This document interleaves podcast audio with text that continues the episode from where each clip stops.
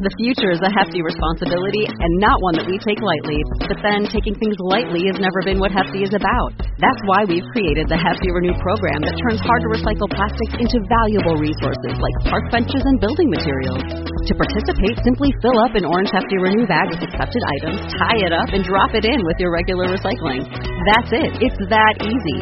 It's time to rethink recycling with Renew. Particular valued resources may vary by geography. More info available at heftyrenew.com.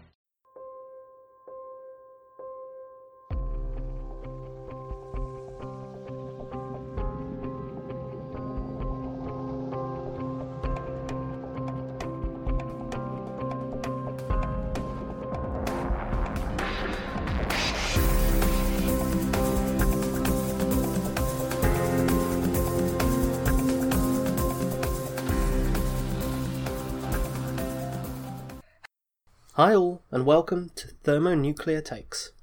Regular listeners to the show will know that this is our occasional format experiment where I go a little bit off script and talk about some of the breaking news in science and technology. Because of that, it'll be more timely, although hopefully always relevant, and unlike episodes on historical physics, most of which has been confirmed as true for decades, a lot of what I say won't have been confirmed as true for decades, so things might have changed on some or all of the stories by the time you hear them. Since I'm also turning around this episode in a few hours, there's a slightly higher chance than usual that I'll make mistakes. But I think the new format is a fun way to discuss stuff in the news that relates to our themes in close to real time. So let's go. This episode, we're going to be talking about one of the stories that really made me want to produce this kind of episode. It's the CRISPR baby story. As you'll probably remember from our interview with Britt Wray, or our episode on bioengineered superviruses, and go back and listen if you don't remember them, CRISPR is this next generation gene editing technology. It uses the self defense mechanism of bacteria, which can create enzymes that can very quickly locate and snip strands of DNA, against them as a way of editing genetic code. Bacteria use it for self defense to snip the DNA of the viruses that invade them, but we can use it to edit genes. It's faster, cheaper, and more flexible than other methods that have been discovered so far. And after all, as you often find, the evolution of these natural bacteria has optimized a better solution to this specific problem than anything humans can engineer in the lab by themselves. But it's the question of engineering humans that has everyone in a real tizzy. Preliminary studies have suggested that it could potentially be used for therapeutic purposes. Now there's hype surrounding this. It's so intense, in fact, that the US based CRISPR Therapeutics company is already worth $3 billion, despite not having demonstrated any successful product that can be used by humans, or even without being cleared by the government to carry out any major clinical trials. But early results have shown some promise in treating Huntington's disease and ALS in mice by using CRISPR proteins on living adult mice. The real power of the technique, though, would arise in editing the genome for animals before they're born. Instead of screening for certain genetically inherited disorders in embryos, we could literally change the genome of the embryo, curing the disease. There are some conditions where the genetic foundation is well understood, so there are some illnesses that are monogenic. They're caused by a single gene, like sickle cell anemia, cystic fibrosis, polycystic kidney disease, and Tay Sachs disease, which are all caused by mutations in a single gene. And so these would be quite fruitful for CRISPR to target. Similarly, you can imagine it being useful for genetically modified crops, which may well be the next green revolution required to feed the world's population. In many ways, you can sort of argue that this is accelerating what's already being done with selective breeding, where, after all, we are favourably breeding plants based on the genetic material that they have. But uses in animals can go beyond this. Using a technique known as gene drive, scientists can create traits that are always inherited by the offspring. This means you can ensure that the new genetic change eventually spreads through a whole population because there's no chance that it's not inherited. Imagine taking a male mosquito and altering a gene that controls egg laying so that the females can no longer lay eggs. As the male mosquito and its male descendants spread this gene to the rest of the population through this gene drive that forces them to inherit this trait, eventually it spreads through the entire population. Then all the females that are born will be infertile and the mosquito population will die out. If you think that sounds like science fiction, it's already happened in the lab. Back in September, a paper published in Nature Biotechnology reported that it took just eight generations for the lab based population of mosquitoes to die out completely. Now, we don't know that that would necessarily work the same in the wild because there are caveats like, for example, uh, the way that mosquitoes swarm when they mate in the wild, and of course, it's a much larger base population. But of course, one can imagine that if this kind of technique actually works in the wild and could spread through an entire population, you might use it to cure malaria, creating mosquitoes that can't pass on the disease that kills a million people a year. Or, alternatively, some Bond villain could release a hive full of gene drive bees that would wreak havoc on ecosystems and wipe out the bee population, creating a real life sci fi dystopia. We're still at the stage with this technology where we don't really know whether these ideas are feasible or fantasies yet, and that's what's so exciting and terrifying about it. But again, there are lots of people looking into this. Already, companies are being spun out from universities, and the Bill Gates Foundation has ploughed $75 million into gene drives with the goal of eliminating malaria. In this sense, CRISPR is in the category we spend so much time talking about technology that might change or break the world, or may be overhyped, but if it does work as intended, may change or break the world. But that's the kind of thing we need to consider the implications of now, before it's ubiquitous. In some ways, with CRISPR, we've learned to read and write before we've learned the language of genetics. The fear of designer babies, where we might genetically engineer these perfect humans who are more intelligent, physically stronger, and so on, well, it seems a long way off. Because we simply don't understand the full links between someone's genetics and complex traits like intelligence or personality. We don't even fully understand the links between genetics and things like eye or hair colour. People couldn't write you a human genome that would guarantee that you got blue eyes, unless you were cloning someone who already had them. The human genome, after all, is not a series of simple switches where you switch different traits on and off, but this enigma of interacting parts that we've barely even started to decode. But if we can decode it, the potential for people to try to edit the human genome for virtually any reason is there, and it's real. Again, it seems distant now, but does anyone really believe, barring apocalyptic events, if technology keeps progressing as it has done, within a few centuries we'll have started to try and create designer humans of one form or another? We're already very used to messing around with the genetics of animals, whether through this new technology or whether through traditional means. After all, do you think that prehistoric wolf descendant that's always so pleased to see you became so fluffy and obedient without serious human intervention somewhere along the way? But this idea that we might take control of our own evolution that we might seek to accelerate it in new and strange directions, and that those directions would depend on the flawed judgment of humanity, is still a very scary one. And here, of course, is where CRISPR gene editing falls into the strange legal and ethical limbo associated with human cloning. Human cloning has been banned by 70 countries, but not internationally.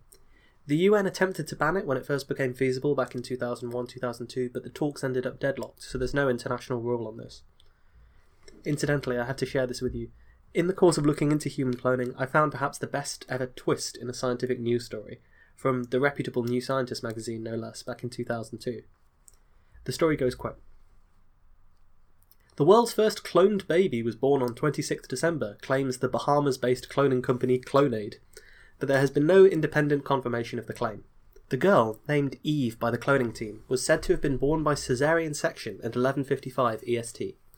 The birth at an undisclosed location went very well, said Bridget Boisselier, president of Clonaid. The company was founded in 1997 by the Raelian cult, which believes people are clones of aliens. So, yeah, that story wasn't true. Waiting until the second paragraph to hit you with the alien clone twist is really cruel in my view. And indeed, there have been reports that it's harder to clone some more complex mammals and primates than it was to clone Dolly the sheep, a sheep that was cloned back in 1996. But since then, we've cloned monkeys and complex primates, and it seems likely that if there was a concerted international effort to clone humans, we could have done it easily by now. But for this combination of scientific, ethical, and commercial reasons, it never happened. Using CRISPR on humans specifically to create genetically modified humans, rather than using it to treat illnesses in already born humans, has sat in that strange ethical limbo, not technically illegal everywhere, but not attempted by most scientists. Until a few days ago.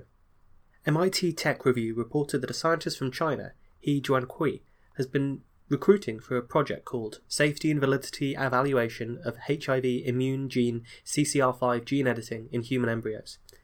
He's been looking for couples who will have an IVF baby where CRISPR has been used to eliminate a gene called CCR5, one that's been linked to various diseases.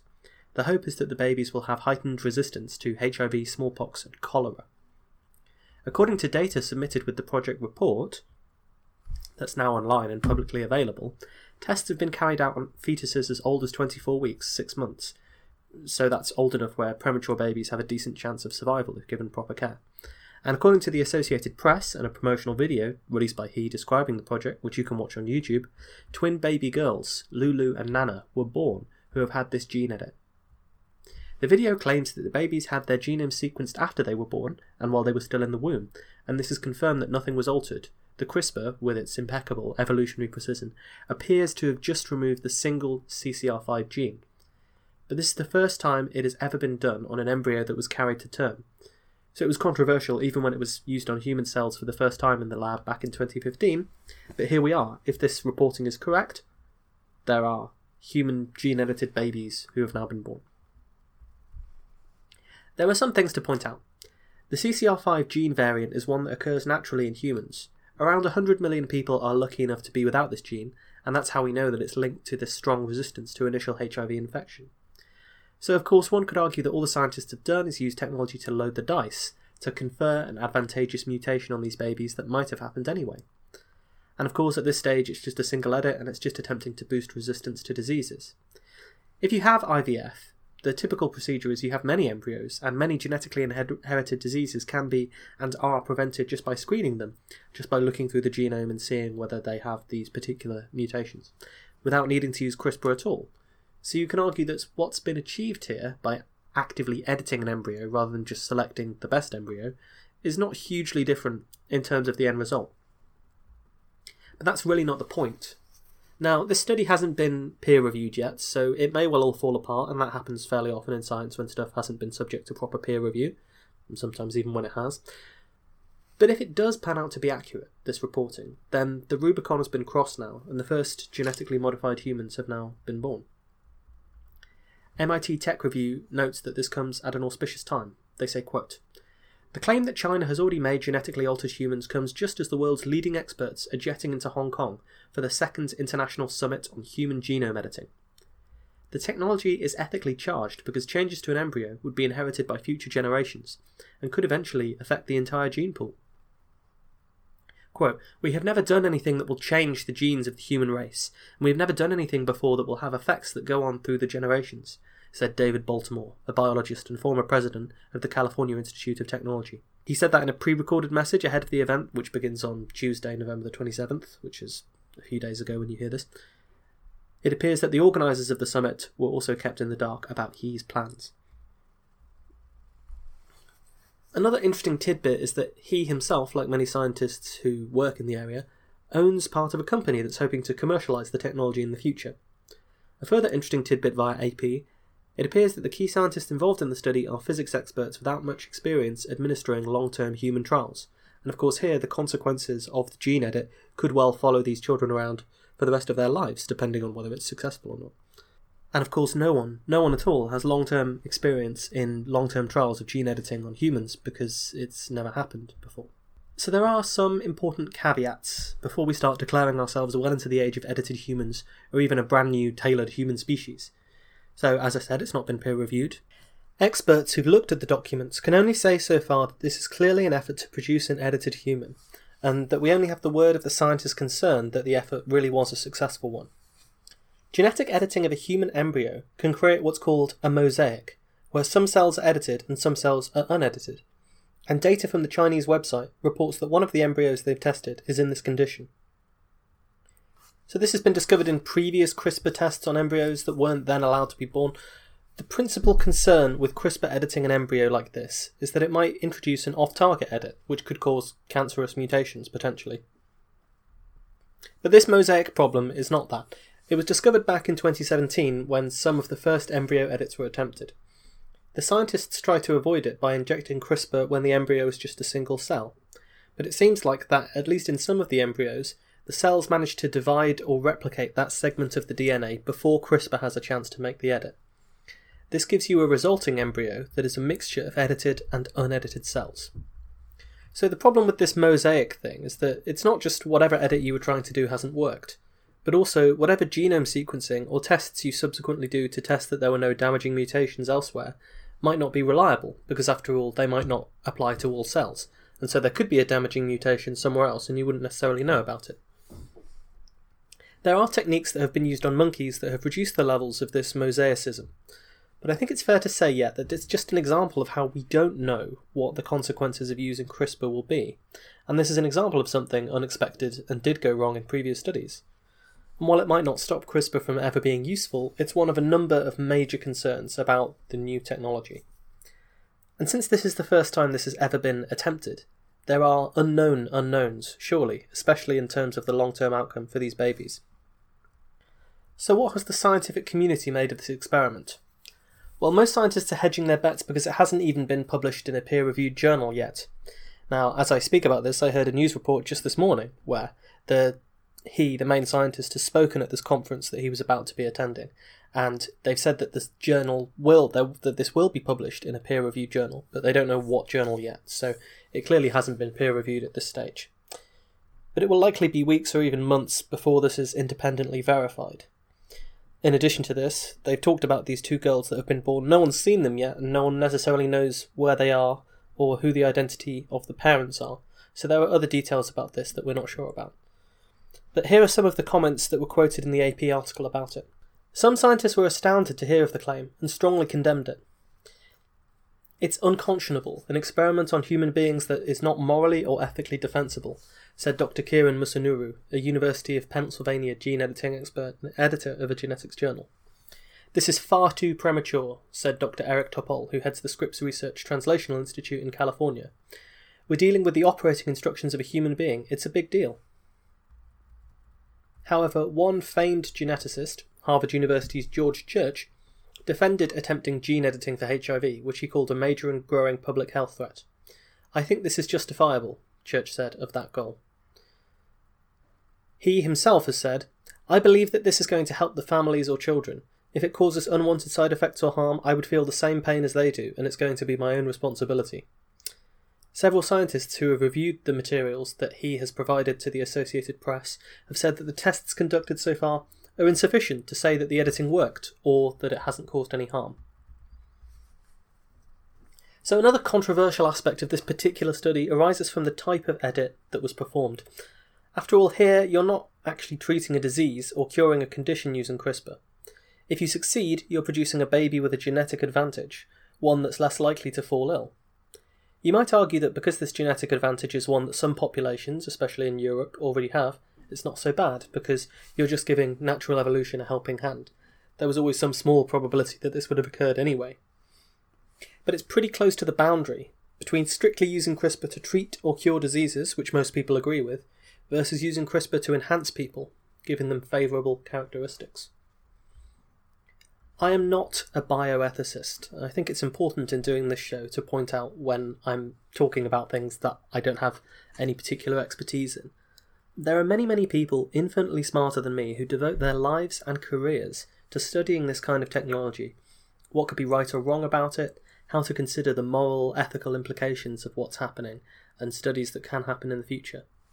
And someday, hopefully, when I'm not in breaking news mode, I'll get a chance to really research that and we can bring you a great episode that fully dives into some of the ethical implications of CRISPR and this kind of technology. But what's clear to me is that this kind of study isn't going away.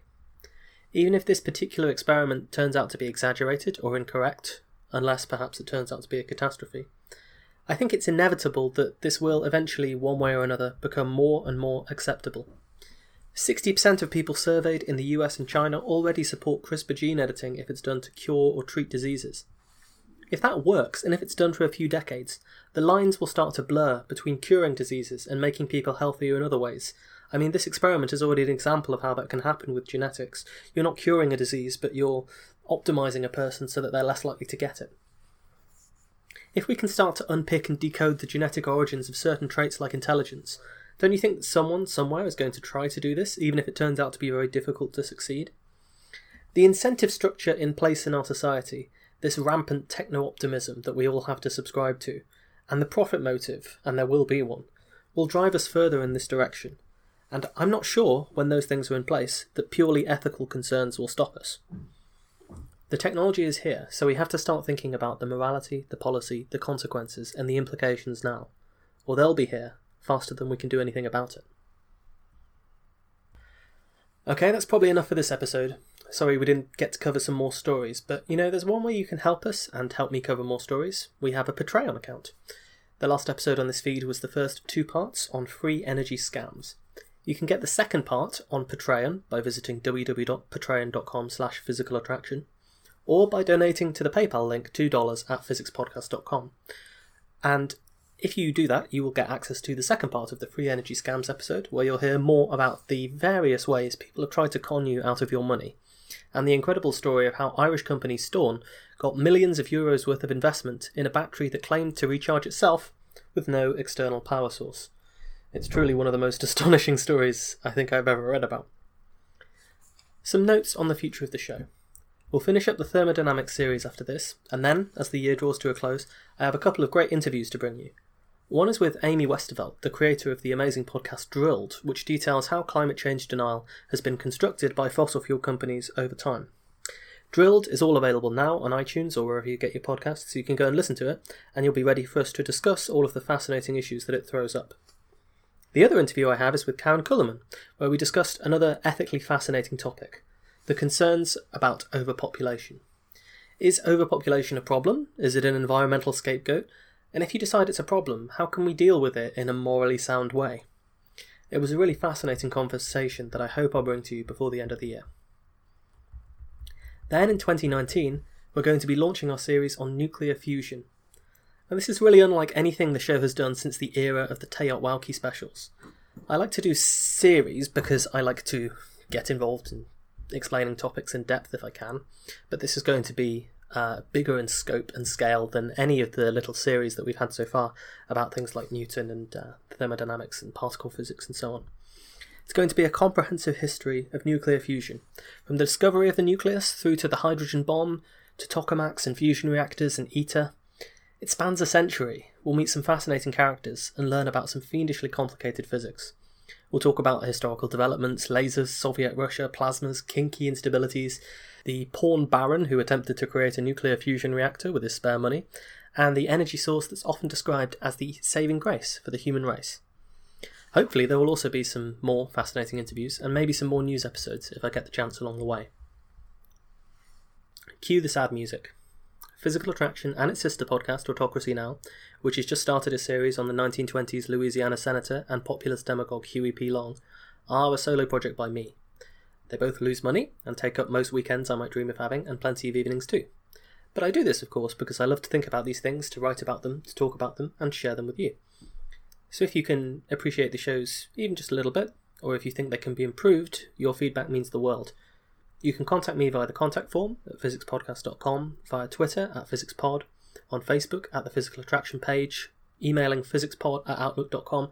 There's really no excuse because we have about 10,000 different ways to get in touch with us. And those who've done so will say I have a pretty good response rate to all of your comments, questions, or concerns.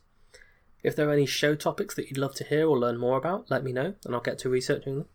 If there are people you'd like me to try to interview, that would be great to hear as well. As always, beyond just purchasing the bonus episodes from past shows, the best thing you can really do to help us out is to tell as many people as possible who might be interested. Spread the word about the show if you enjoy it, because the more people listen, the more it feels worthwhile.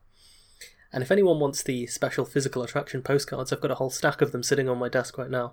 Uh, you can send me your address and I'll send you some of those. And you know, you can use them for Christmas cards or whatever you like, I guess. And finally, after all the begging, thank you so much for listening.